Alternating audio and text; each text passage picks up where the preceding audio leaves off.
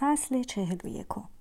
لحظاتی پس از نوشتن دفتر خاطرات، وقتی به منظور بر عهده گرفتن نقش مادر مهربان یا دختر ساده آماده می شد، ترنس مدیر شرکت تولید دیسکت یا همان مشتری ویژه در میخانه را گشود و به داخل آمد. میلان در کنار پیشخوان خوشنود به نظر می رسید. ماریا او را ناامید نکرده بود. دخترک در همان لحظات به یاد حرفهای مدیر شرکت افتاد. درد، رنج و لذت فراوان. از لندن و تنها به خاطر دیدن تو آمدم. خیلی درباره تو فکر کردم. ماریا لبخند زد. کوشید لبخندش دعوت کننده نباشد. ترنس از قواعد پیروی نکرد. نه به او نوشابه تعارف کرد و نه او را برای رقصیدن برد. تنها کنار او روی یک صندلی نشست. زمان موجب اکتشافات زیادی می شود. پروفسور نیز مطلب تازه‌ای کشف کرده.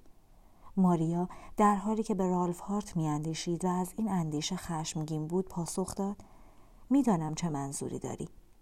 او مشتری بود. رفتار با مشتری باید درست و طبق قواعد باشد. باید او را خوشحال کرد و به او احترام گذاشت. ماریا ادامه داد: می‌خواهی ادامه بدهیم؟ هزار فرانک، دنیایی مرموز، رئیسی که از کنار پیشخوان به آنها می‌نگریست. اطمینان از اینکه هرگاه اراده کند میتواند متوقف شود.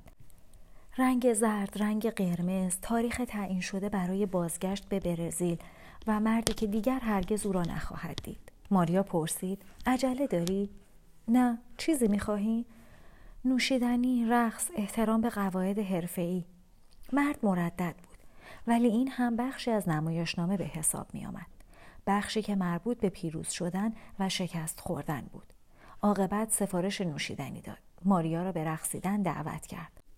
سوار تاکسی شدند. هزار فرانک به ماریا داد. به همان هتل رفتند. وارد شدند. مرد به زبان ایتالیایی با دربان هتل احوال پرسی کرد و به همان اتاقی رفتند که پنجره‌ای به سوی رودخانه داشت. درست مثل همان شب نخست.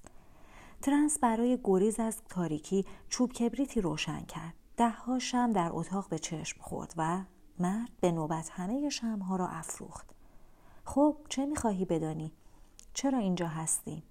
اگر اشتباه نکنم، رویدادهای شبی که با هم در اینجا گذراندیم تو را شیفته کرده و حالا می‌خواهی دلایل این شیفتگی را بدانی. در برزیل مردم اعتقادات خرافی دارند. یکی از آنها این است که با یک چوب کبریت نباید بیشتر از سه شمع را روشن کرد.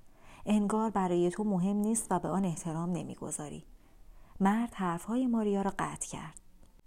تو هم مثل من هستی. برای هزار فرانک به اینجا نیامده ای. به خاطر درد، رنج، گناه، وابستگی، عدم امنیت و گشودن عقده‌هایت حضور داری. این افکار نه بد است و نه خوب. طبیعت انسان است. دستگاه کنترل تلویزیون را برداشت. چند کانال عوض کرد تا سرانجام روی یک فرستنده خبری متوقف شد. پناهندگانی را نشان می‌داد که برای گریز از جنگ به کشور وارد می‌شدند. می‌بینی در این برنامه عده‌ای در مورد مشکلات شخصی و رازهای زندگی خود در برابر دیگران حرف می‌زنند. در واقع این موضوع نشان می‌دهد که درد و رنج موجب خوشحالی مردم می‌شود. سادیسم در هنگام دیدن، مازوخیسم در هنگام نتیجه گیری کردن، این چیزها نباید انسان را شاد کند، ولی او در مصیبت دیگران خود را سهیم می داند و البته گاهی نیز رنج می برد. دو لیوان نوشیدنی ریخت. تلویزیون را خاموش کرد و ادامه داد: تکرار می کنم. طبیعت انسان همین است. از لحظه اخراج شدن از بهشت یا رنج می کشد یا دیگران را رنج می دهد و یا به تماشای رنج آنها می نشیند. این احساس را نمی توان تحت کنترل درآورد. از بیرون قررش رعد و روشنایی تند آسمان درخش نشانگر طوفانی عظیم و در حال نزدیک شدن بود. ماریا گفت: ولی من نمیتوانم. به نظر مضحک میرسد که تو ارباب باشی و من برده. همه شمع‌ها روشن بود. ترنس یکی از آنها را برداشت و روی میز گذاشت. لیوان‌ها را پر از مشروب کرد و مقداری خاویار برای خودش و دخترک آورد. ماریا با عجله می نوشید و می خورد و در همان حال به هزار فرانک پولی که در جیب داشت می اندیشید. احساسی ناشناخته او را می فریفت و می ترساند. نمی دانست چگونه باید بر خود مسلط شود و بر ترس خود غلبه کند. میدانست که آن مرد نمیتواند تهدیدی برای او باشد. برخاست و ایستاد. بنشین. لحن مرد جذاب و در عین حال تحکم آمیز بود. ماریا اطاعت کرد و بدنش گرم شد. فرمان به نظرش آشنا می آمد. احساس اطمینان بیشتری کرد. دستور گرفتن خوب بود، زیرا نیازی به فکر کردن نداشت. تنها اطاعت می خواست. مشروب بیشتری خواست و مرد برایش ودکا آورد. جامها به سرعت بالا می رفت و خالی می شد. خاویار مزه بهتری داشت. مرد یک بطری دیگر آورد. در واقع ماریا به تنهایی می نوشید. رعد و برق نزدیکتر شد. انگار زمین و آسمان نیز با خشونت خود می‌خواستند آن لحظات را خشن‌تر و دردآورتر جلوه دهند. ترنس با حرکتی ناگهانی چمدانی کوچک را از کمد لباس بیرون آورد و روی تخت خواب گذاشت. حرکت نکن. ماریا بی حرکت ماند. مرد در چمدان را گشود و دو دستبند چودنی بیرون آورد. روی زمین بنشین. ماریا نشست. مرد مدتی به او نگریست و بعد دستور داد بلند شو. دخترک برخاست. به سختی می توانست تعادل خود را حفظ کند. انگار بیشتر از حد تصور نوشیده و مست بود. به من نگاه کن. سرت را پایین بیاور. به اربابت احترام بگذار. پیش از این که ماریا واکنشی نشان بدهد، شلاقی از چمدان بیرون آمد و در فضا قرشی کرد و آرام شد. انگار جان داشت. بنوش. سرت را پایین نگه دار. ولی بنوش. یک، دو، سه، چند لیوان دیگر نوشید. این دیگر نمایشنامه نبود، واقعیت زندگی بود. هیچ تسلطی بر خود نداشت. احساس می‌کرد یک جسم است، یک وسیله ساده. با این حال با شگفتی دریافت که فرمان برداری به او آرامش می‌بخشد. ترنس دیگر ارباب نبود، استاد نبود، تسکین دهنده بود، اعتراف گیرنده بود. تحریک نمی‌کرد. دختری از برزیل در برابر نیروی فراوان یک مرد. انگار درست بلد نیستی. شلاق در هوا غرید. باید تو را تنبیه کنم. دختری با این سن و سال چگونه به خودش جرأت می‌دهد در برابر من گستاخی کند؟ چرا زانو نزدی؟ ماریا می‌خواست زانو بزند، ولی شلاق به بدنش اصابت کرد. نخستین بار بود که شلاق می‌خورد. درد کشید، ولی اثری از آن روی پوست بدنش نماند. به تو گفتم زانو بزن یا نگفتم؟ نگفتی. شلاق دوباره به بدنش خورد. باید بگویی نه سر برم. یک ضربه دیگر و درد بیشتر. کمتر از یک ثانیه ماریا اندیشید که میتواند همان لحظه او را متوقف کند. در عین حال میتواند ادامه بدهد. دیگر به خاطر پول نبود، به خاطر حرفی بود که بار قبل از زبان مرد شنید. انسان تنها زمانی خود را میشناسد که به مرزهای خود برسد. تجربه تازه‌ای بود. ماجرایی که تصمیم به توقف یا ادامه آن به اراده ماریا مربوط می‌شد. در آن لحظات دیگر آن دختری نبود که سه هدف داشت. دختری نبود که با در اختیار قرار دادن بدنش پول در می‌آورد. دختری نبود که با مردی در کنار شومینه می‌نشست و داستان‌های جالب می‌شنید. در واقع او در آنجا هیچ کس نبود، هیچ کس. راه برو، باید ببینم. باز هم اطاعت کرد. سر را پایین انداخته بود و حرفی نمیزد. مردی که در برابرش ایستاده بود به او مینگریست. هیچ احساسی نداشت. همان کسی نبود که به کوپاگابانا آمده بود و او را به هتل آورده بود. او اولیس بود، تسیوس بود، قدیسی بود که از آسمان می آمد. کسی که به مطمئن ترین شهر دنیا حمله کرده بود و میخواست مسدودترین قلب دنیا را بگشاید. ماریا بی‌دفاع بود و احساس ناامنی می‌کرد. بار دیگر شلاق در هوا غرید، ولی بر بدنش ضربه‌ای نزد. سرت را پایین نگه دار. تو برای تحقیر شدن به اینجا آمده‌ای، برای تسلیم شدن، برای انجام دادن هر آنچه من می‌خواهم. می‌فهمی؟ بله سرورم. مرد به موچ دخترک دستبند زد. بیشتر از این رنج خواهی برد. باید یاد بگیری چگونه رفتار کنی. با کف دست ضربه محکم به باسن دختر کوبید. ماریا فریاد کشید. درد شدیدی احساس می‌کرد. درد دارد. از این به بعد چیزهای خوب می‌بینی. پیش از اینکه ماریا واکنشی نشان بدهد، پوزبندی چرمی دهانش را بست. این کار مانع صحبت کردن او نمی‌شد و می‌توانست به راحتی بگوید زرد یا قرمز. ولی احساس می‌کرد سرنوشت مقدر کرده است که به مرد اجازه بدهد هر کاری می‌خواهد بکند. در واقع راهی برای گریز از آنجا نداشت. برهنه با دست‌ها و دهان بسته و مشروب فراوانی که به جای خون در رگ‌هایش جاری بود. یک ضربه دیگر بر باسن ماریا فرود آمد. راه برو. ماریا راه می‌رفت و در عین حال از دستورات ترنس اطاعت می‌کرد. بایست، به راست برو، به چپ برو، بنشین، برخیز. گاهی نیز بدون دلیل سیلی می‌خورد.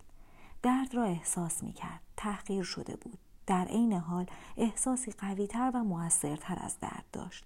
انگار در دنیای دیگری به سر می‌برد، جایی که هیچ چیز وجود نداشت.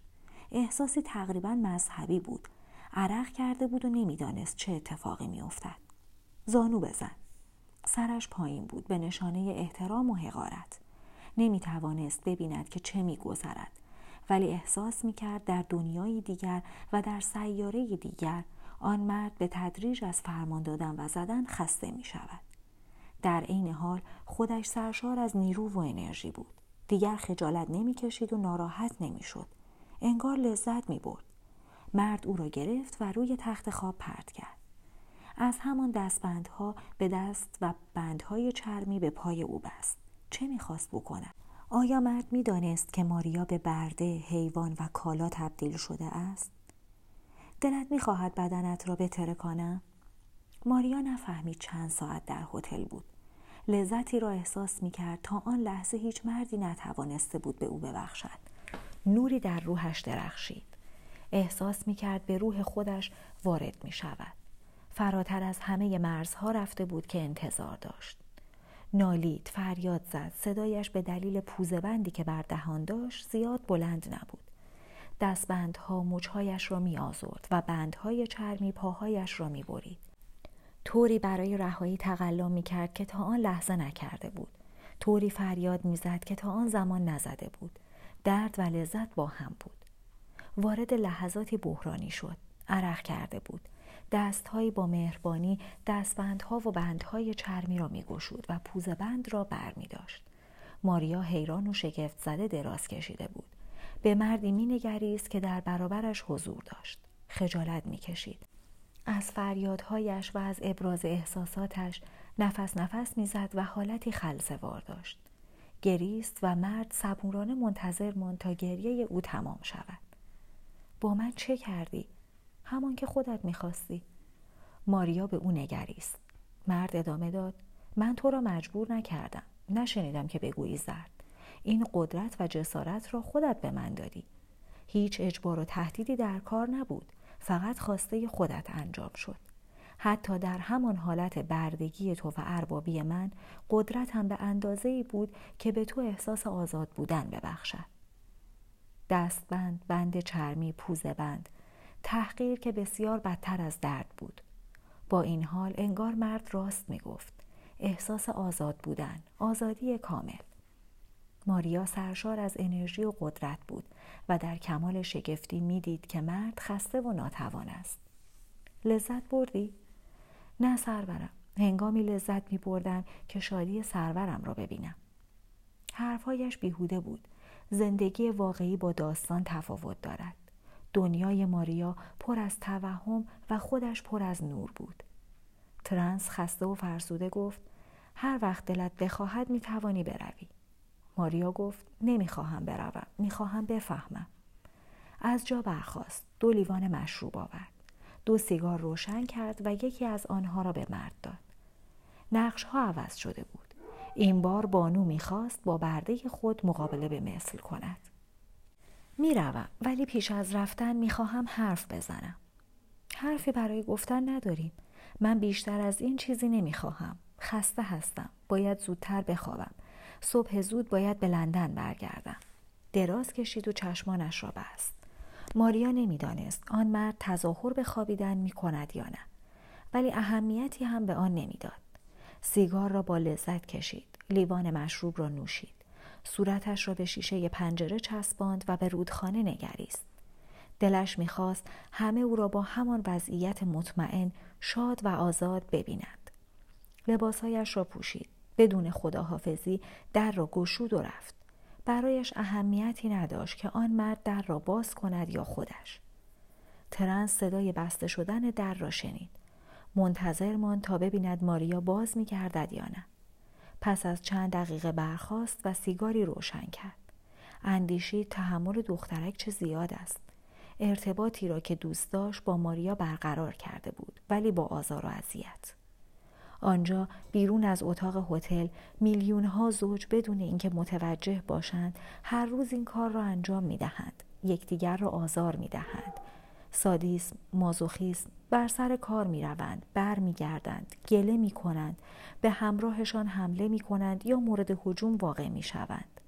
احساس بیچارگی میکنند، ولی هرگز متوجه نمیشوند که برای رهایی از این رویدادها یک اشاره کافی است. ترنس این کار را با نخستین همسرش، یک خواننده مشهور انگلیسی، تجربه کرده بود. با او زندگی می کرد، ولی از حسادت رنج می برد. روزها با قرصهای آرام بخش و شبها با الکل به زندگی ادامه می داد. همسرش عاشق او و اون نیز عاشق همسرش بود، ولی نمی دانست چرا اوضاع آن گونه وحشتناک است. انگار آزار رساندن به دیگری از اصول زندگی محسوب می شد. روزی یک نوازنده پیانو کتابی را در استودیو جا گذاشت. نام کتاب ونوس الهه عشق و نوشته لئوپول فون سان ژرماسوچ بود. ترنس آن را ورق زد و در هنگام خواندن کتاب خود را بهتر می شناخت. زن زیبا لخت شد. یک شلاق بلند برداشت. دسته کوچک آن را به مچ بست و گفت: خودت خواستی، پس تو را شلاق می زنم. معشوقش زمزمه کرد: بزن، خواهش میکنم بزن. همسر ترنس در آن سوی دیوار بلند استودیو در حال تمرین بود. میکروفونی که در استودیو قرار داده بودند تا مسئولان فنی همه صداها را بشنوند، به دستور همسرش قطع شده بود. حسادت ترنس برانگیخته شد. شاید با نوازنده پیانو در حال عشق بازی باشد. رفتار همسرش او را به جنون می‌کشاند، ولی در عین حال انگار به رنج کشیدن عادت کرده بود و نمی‌توانست بدون آن زندگی کند. زن زیبا ادامه داد: می‌خواهم تو را شلاق بزنم. بزن، خواهش می‌کنم. ترنس مرد خوش‌قیافه‌ای بود و قدرت زیادی در شرکت داشت. پس چرا باید زندگی او به این صورت باشد؟ چرا؟ زیرا خودش دوست داشت، خودش می‌خواست رنج ببرد. زندگی نعمت‌های زیادی در اختیار او قرار داده بود، ولی ترنس شایسته آن نعمت‌ها نبود. پول، احترام، شهرت، تصور می‌کرد تا موفقیت راه زیادی نمانده است و همین امر او را به شدت می‌ترساند. عده زیادی را دیده بود که از مکان رفیع شهرت سقوط کرده بودند. به خواندن کتاب ادامه داد. از ارتباط پر رمز و راز میان درد و لذت آگاهی یافت. همسرش فیلم‌های ویدیویی و کتاب‌هایی را پنهان کرده بود. یافت و از او پرسید: آیا بیماری روانی است؟ و ترنس پاسخ داد که در حال مطالعه کردن برای اثبات یک کار تحقیقاتی که به او محول شده است به آنها نیاز دارد. البته در ادامه نیز افزود: شاید لازم باشد عملاً دست به آزمایش بزنی. همین کار را کردند. نخست با خجالت و با استفاده از راهنمایی‌های نوشته شده در کتاب‌های جیبی و سپس با یادگیری روش‌های تازه، این کار زندگی آنها را استحکام بیشتری بخشید. انگار در امری ممنوع شده با همدیگر همدست بودند.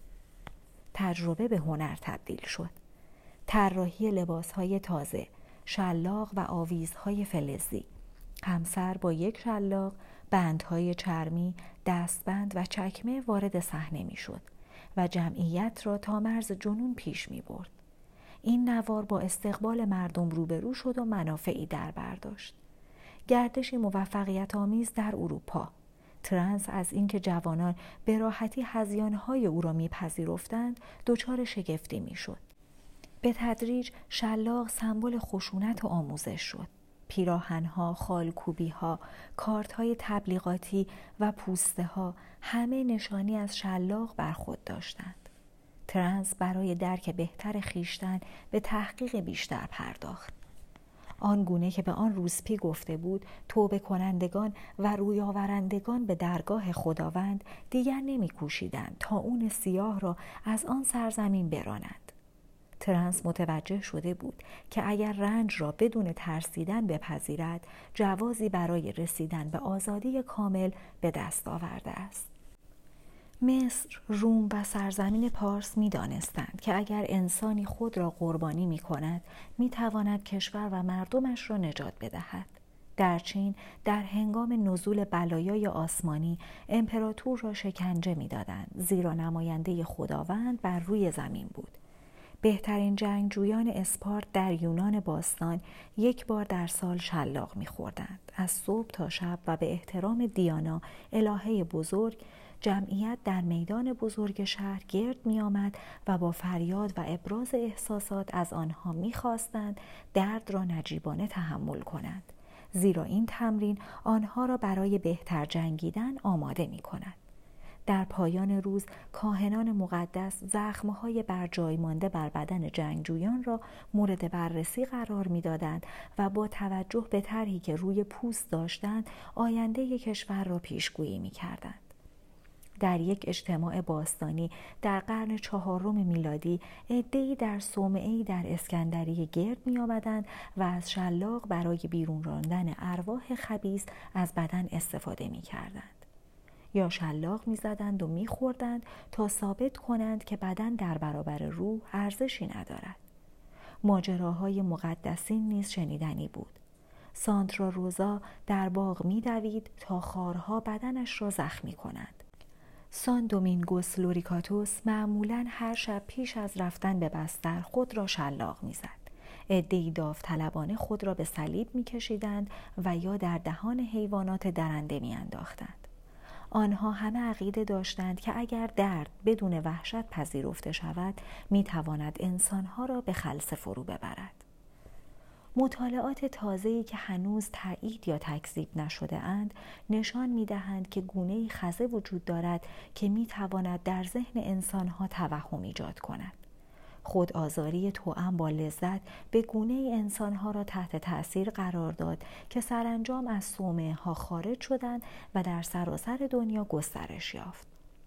در سال هزار و هفتصد و پانزده میلادی کتابی با عنوان خودشلاق زنی چگونگی لذت بردن از طریق درد کشیدن را آموزش می‌داد، بدون اینکه آسیبی به بدن بزند.